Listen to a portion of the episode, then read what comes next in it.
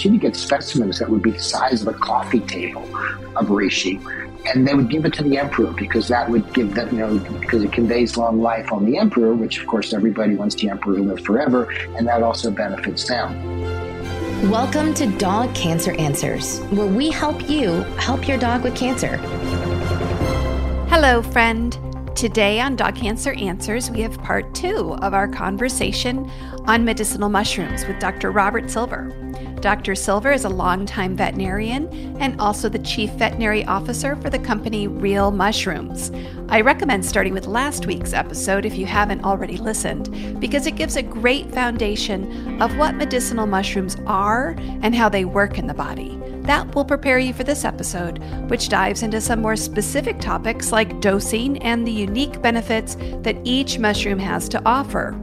One thing's for sure Mushrooms are worth looking at to add to your dog's cancer treatment plan. Take it away, Dr. Silver. Really, you can't go wrong, really, with a mushroom. I think the important thing is to try to take a sufficient amount of it. And that's the other issue is how do you dose the stinkers? Yeah. I definitely want to get I know that our listeners are going to want to hear not only which mushrooms to choose, but how much of a dose to give their dogs with cancer? I've developed an algorithm that I think works. Okay. Okay. Yes. Because otherwise, we need to get we need to have a million phase one studies, you know, for each mushroom in each species for each disease Right. in order to know because you probably treat one disease differently than another. Sure. And you know, a, a species that has a high metabolic rate might take a higher dosage than a species that has a lower metabolic rate. So, what I decided the way I came to about it was that the one thing that all mushrooms have in common are the beta glucans. Okay. So let's dose based on the beta glucan content because a company like Real Mushrooms and, and other reputable companies will give you an actual percentage of beta glucans of that extract. And in Real Mushrooms case, they keep that percentage standardized from one batch to the next. So for veterinarians or for pet parents who want to make sure they're giving the same dose each time so they can get this, a better effect, it's ideal. Yeah. It's truly, you know, a very standardized medicine that way. So there's also been published um, several dosing tiers for beta glucans. For instance, there's a wellness dosage, which is a low, a low end, like two and a half mgs per kg per day beta glucans.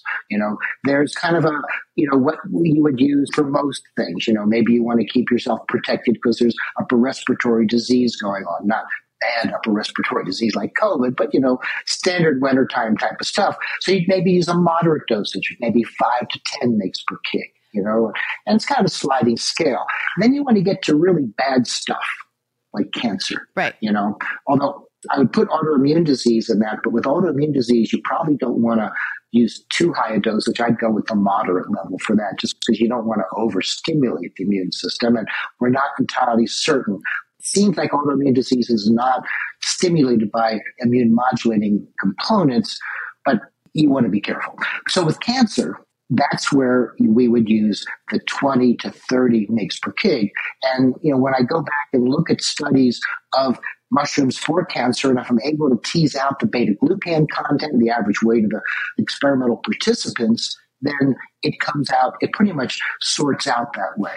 So that dose of 20 to 30 milligrams per kilogram per day, is that a beta glucan specifically? Yes. All of the other things in every mushroom are wonderful, but we're focusing on dosing the beta glucans because that's consistently useful metric to look at. I'm making an assumption Mhm. when I do that, Okay. when I make that algorithm. And the assumption is that the beta glucans in a mushroom are at a fairly fixed ratio to the other actives that are in that mushroom. Okay. So I figure if I dose it by the beta glucans, which is a human construct, um, you know, I should be getting good enough levels of the other stuff in it for that severity of problem, whether it's mild, moderate, or severe that I'm, I'm addressing. Do you suggest splitting that dose up over the course of a day, giving it all at once, with food, without food? It depends on your pet. Okay. You know, I mean, some pets are overwhelmed with some of the programs that we're giving them to help them treat their diseases. Right. There's a lot of bottles they're going home with. I know. I, I did that for years. You know, I, integrative oncology was my specialty when I was in practice. I'm retired now from practice to do this stuff because I think I can reach more animals and help more animals by education now, you know. Um, and I'm getting too old for that anyway. but yeah, so that would be the way that I would do that would be to um, to base it on a standardized beta glucan content and then go from there. But I do have funding to do a cancer study, a multi-centered cancer study with some of my my friends, my colleagues who are integrative oncologists. Like there's a couple of them out there. There's about three or four, right? I think there's I think there's actually only four that I know of in the U.S. You probably know them too. Yeah. Yeah.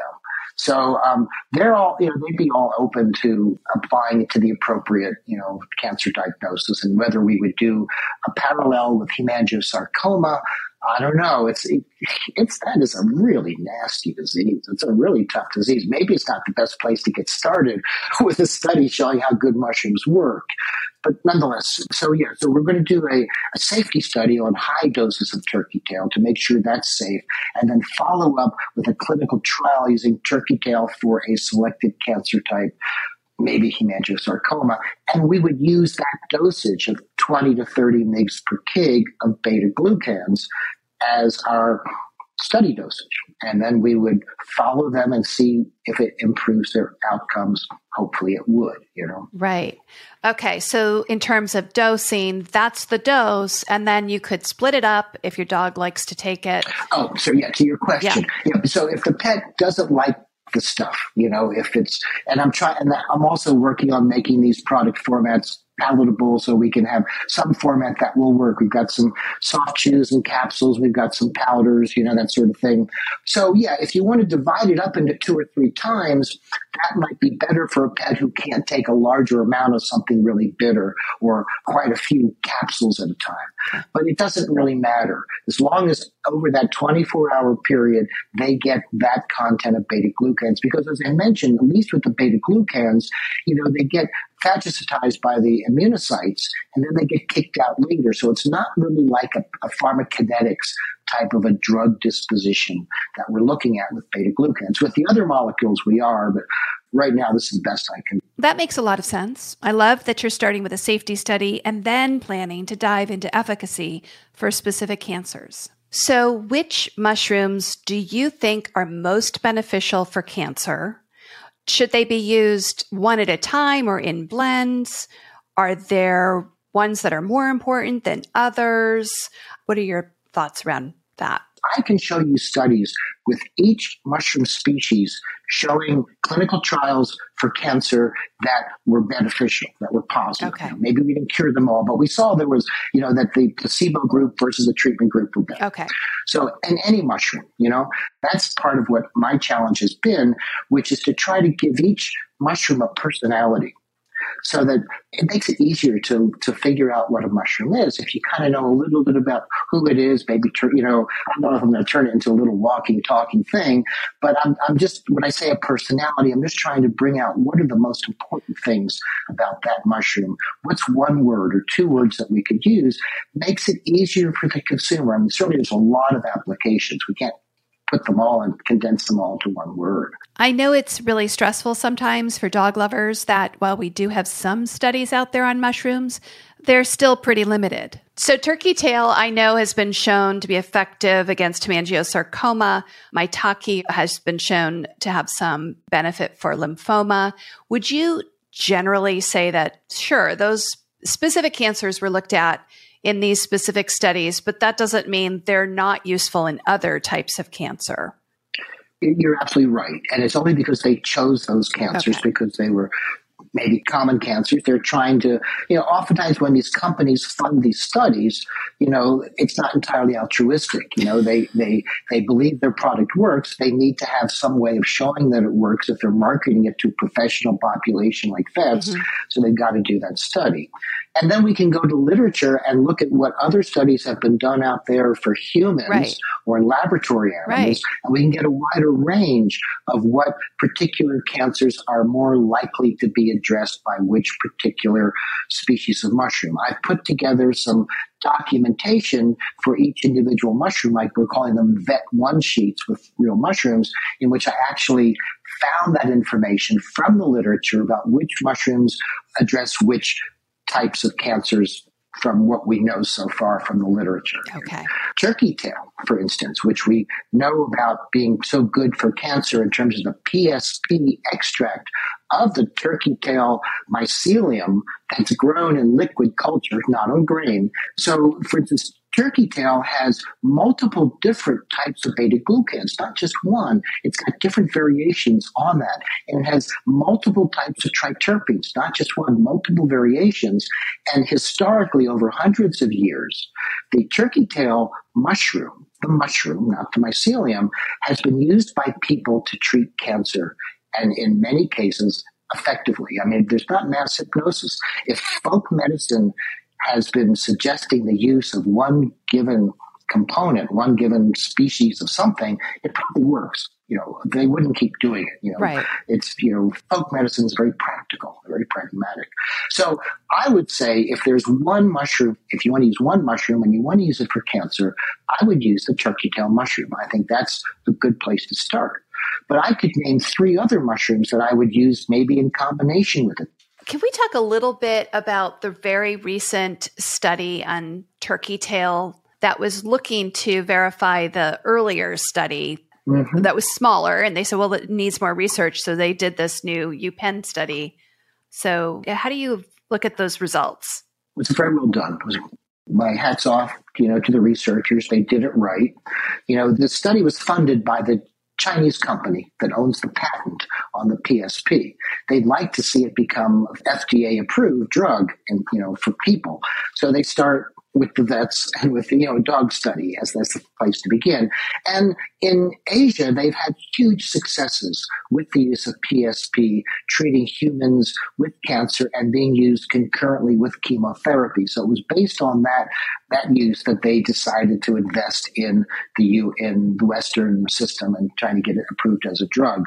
The first, the pilot study initially was just meant to be a dosage tier study, and they had groups of five dogs per cohort and the highest dosage cohort surprised everybody by its survival time without chemotherapy being greater than the historical survivor time for patients who had received chemotherapy, who were splenectomized and had received chemotherapy. So they made larger groups. They made groups of 25 dogs each. They had one group that just got the PSP alone. They had one group that got chemotherapy and PSP. And they got one group that got chemotherapy and a PSP placebo. Okay. So it was really well done in terms of controlling bias. And they all had the same diagnosis. They all had hemangiosarcoma, correct? Yeah, but they were in different stages. Okay. I mean, it's really hard to recruit subjects for a study like that and then have them be completely uniform as far as the actual staging as well. I mean, that would take them years just to recruit those many. Right subjects. So some had more severe than others. And so they did get variation in response. But the, the take home was that they were unable to tease out any statistically significant benefit to the PSP, whether being given alone or with chemotherapy. Now, numerically, there were some benefits seen in terms of the trends and the numbers. And depending on where you live and what your attitude is about how to how to look at statistics, you know, that might not meet might you might say big deal, or you might say, well, can't hurt, especially if I've got a client who really wants to try everything they can, you know.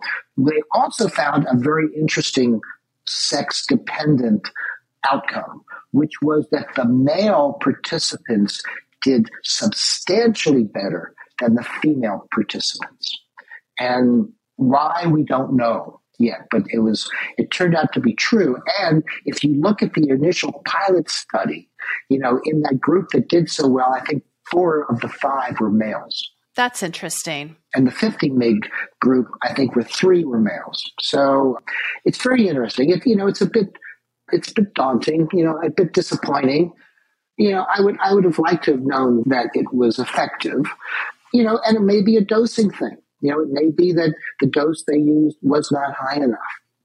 And personally, I personally think that you'll do better if you use the whole turkey tail mushroom as compared to one single isolate because there's so many active molecules in the turkey tail. I think that's really the way to go. The problem is, is that with our society these days, the funding for these studies usually has to come from it's rare to get this kind of a study funded, you know, by the NIH for just, you know, just because they want to do the study. Right. So it has to be funded by the companies. And so there's always some kind of inherent bias, but we're also always looking at patentable molecules. Right. Because why would the company do something if it didn't have a patent on it?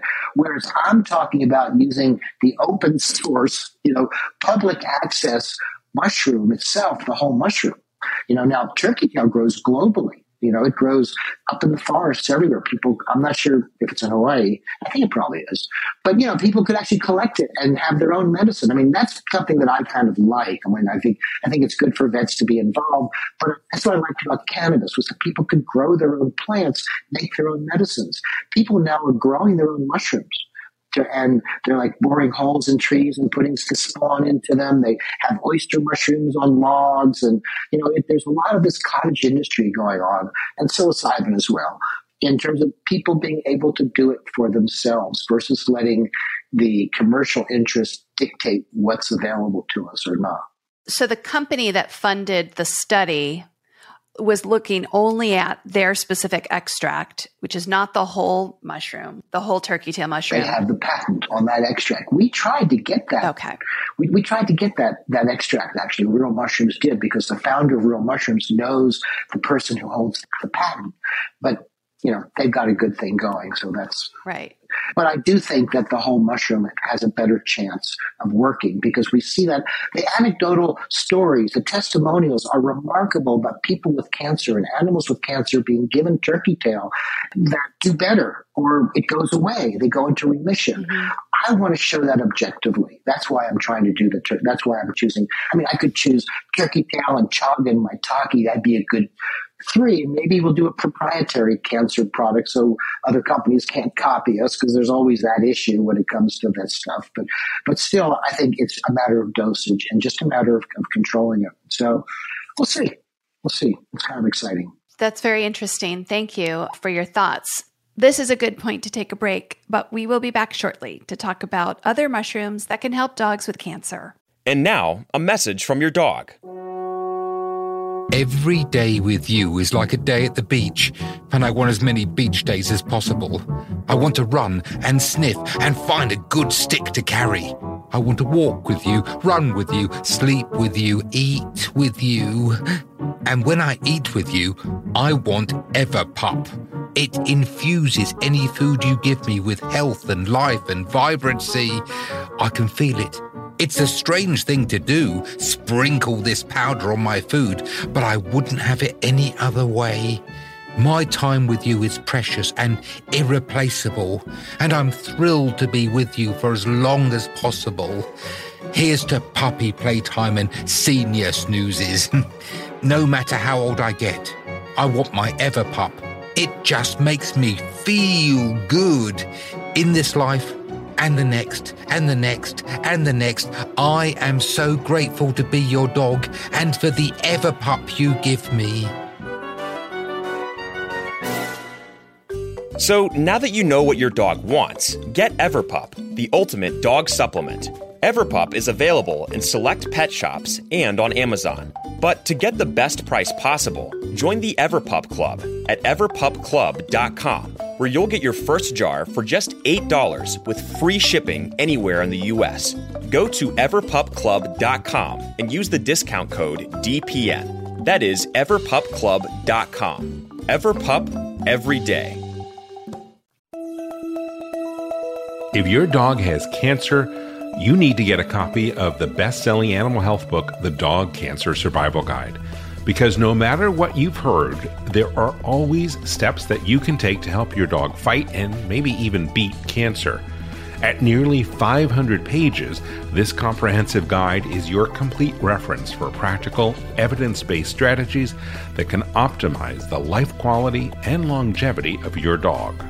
It's written by two of the most respected names in dog cancer full spectrum veterinarian Demian Dressler, and veterinary oncologist Susan Ettinger.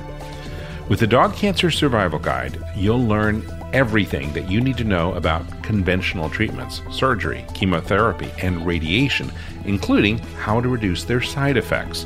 You'll also discover the most effective non conventional options, including nutraceuticals and supplements and diet, as well as mind body medicine. What I love most about this book, which I've used with my own dog Kanga when she was diagnosed with cancer, is how to analyze the options and develop a specific plan for your own dog based on your dog's type of cancer and your dog's age, your financial budget, as well as your personality.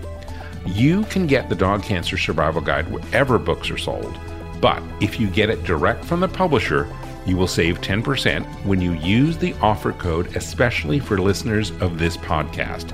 Just go to dogcancerbook.com and when you check out, use the promo code PODCAST and you will save 10%. The website again, dogcancerbook.com, and use the promo code PODCAST to save 10%. I want to let you know about an important newsletter. It's called Dog Cancer News. Now, with a name like that, it is not for everyone. But if your dog has cancer, you will want to subscribe. That's because every issue features articles that will be helpful, such as low carb dog cancer diet recipes, new clinical trials, financial resources to help pay for cancer care, information on supplements, and lots of other helpful info that your veterinarian may not know or have the time to share with you. Also, when you subscribe to Dog Cancer News, you will get a weekly update on the topics covered on this podcast, along with links and resources. So, how much does Dog Cancer News cost? Well, today you can subscribe for free. It's our gift. For a limited time, you can get a full year's subscription for free, no strings attached. Just go to this website to sign up for the newsletter now, dogcancernews.com. It takes less than 10 seconds to subscribe, and it is totally free. Do it now at dogcancernews.com. When you need mealtime inspiration, it's worth shopping Kroger, where you'll find over 30,000 mouthwatering choices that excite your inner foodie. And no matter what tasty choice you make, you'll enjoy our everyday low prices, plus extra ways to save, like digital coupons worth over $600 each week. You can also save up to $1 off per gallon at the pump with fuel points. More savings and more inspiring flavors make shopping Kroger worth it every time. Kroger, fresh for everyone. Fuel restrictions apply. Another day is here, and you're ready for it. What to wear? Check. Breakfast, lunch, and dinner? Check. Planning for what's next and how to save for it? That's where Bank of America can help. For your financial to-dos, Bank of America has experts ready to help get you closer to your goals. Get started at one of our local financial centers or 24-7 in our mobile banking app. Find a location near you at bankofamerica.com slash talk to us. What would you like the power to do? Mobile banking requires downloading the app and is only available for select devices. Message and data rates may apply. Bank of America and a member FDIC. And we're back with Dr. Robert Silver. What is another mushroom that is beneficial for cancer? reishi is my favorite mushroom. I have, and you'll find when you talk to people that are mushroom advocates that oftentimes they have their own favorite mushroom. I like reishi. It's the mushroom of immortality, and it's one of the oldest histories. It was considered to be said, and when people would find huge, because you could get specimens that would be the size of a coffee table of reishi and they would give it to the emperor because that would give them, you know, because it conveys long life on the emperor, which of course everybody wants the emperor to live forever, and that also benefits them. But reishi has some interesting properties in that it helps to reduce mast cell degranulation. It has antihistamine like properties as well as having very potent beta glucans, and its triterpenes are the highest of any mushroom.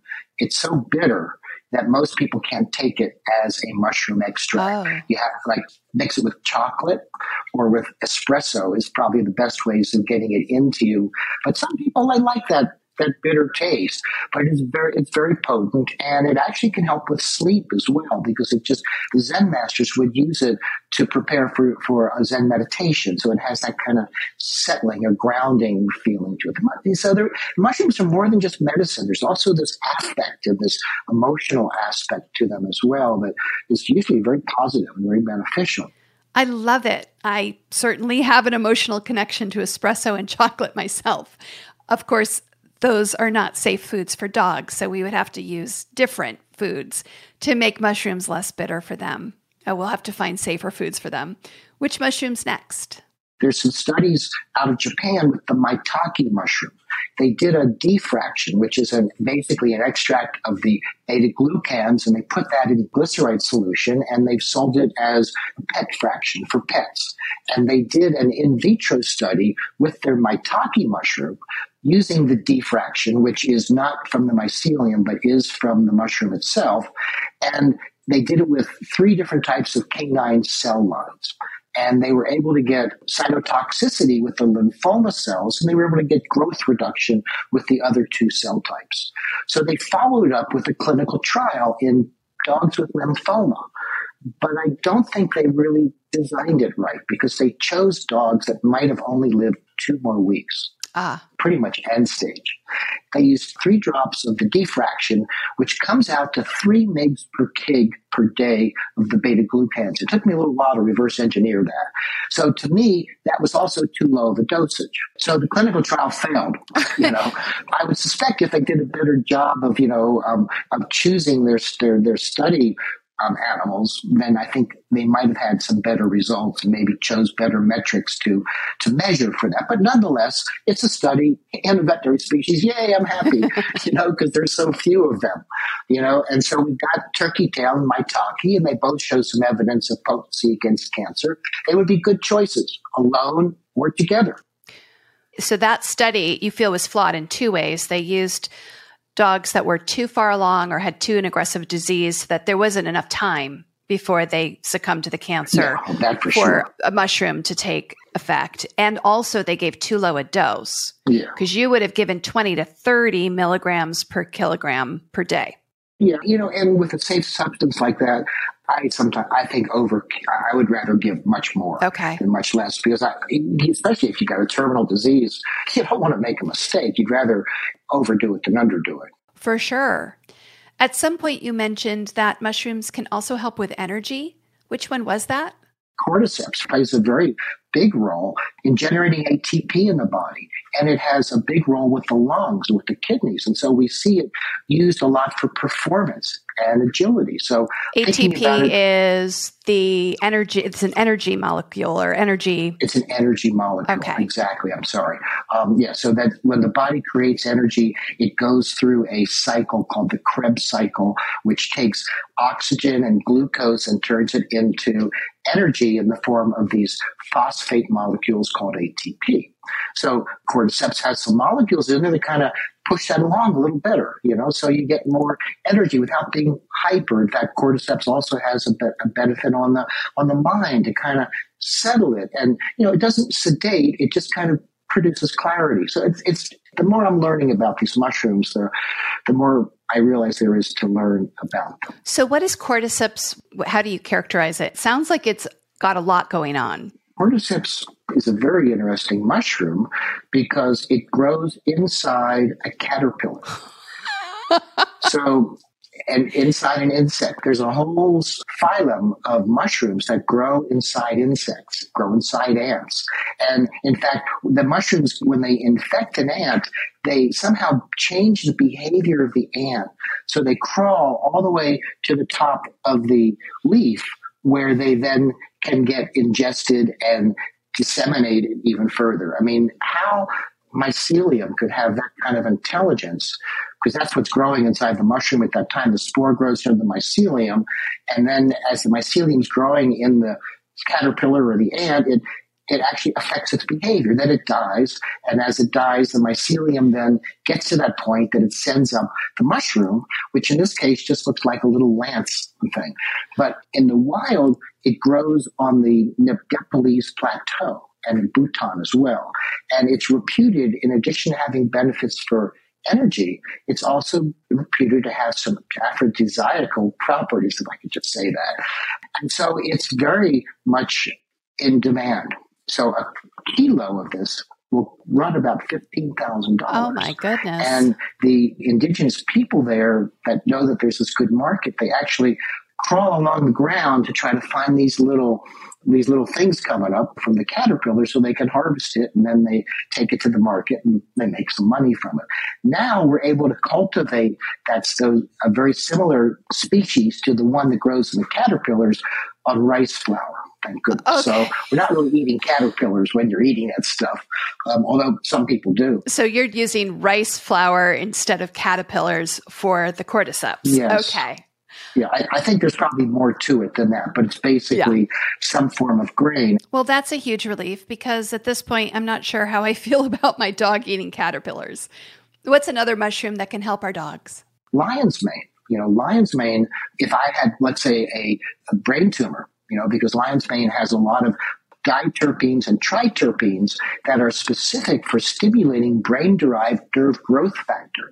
So it actually can help with trauma to the brain or nerve damage, but it also has a, another kind of a calming effect. And getting a lot of testimonies from people with dementia, with memory problems, with things like that. It's no wonder it's the most popular mushroom in America today is the lion's mane. It's remarkable in those regards.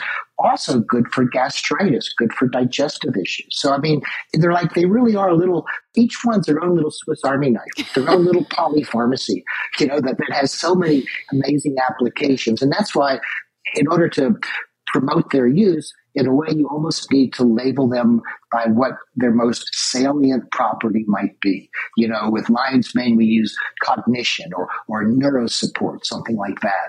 Although it could be good for digestive support, it could be good for cancer. I love it. So, what's next? Chaga, if I can talk about that just a little bit, this is interesting. Sure. Chaga is not a mushroom. Chaga is actually mycelium grown on wood. And if you've ever seen a chaga canker. It's on birch trees and it looks like a big cancer on the birch tree. Oh, yeah. I know exactly what you're talking about. I don't know if you've ever discussed the doctrine of signatures on this program, but the doctrine of signatures is a concept in herbal medicine, goes back millennia, which is that if a plant looks like an organ or something that you want to treat, it probably treats that. So, you know, if a plant looks like a brain, you might use it to treat brain. Chaga looks like a cancer on the tree, and its primary use is to treat cancer.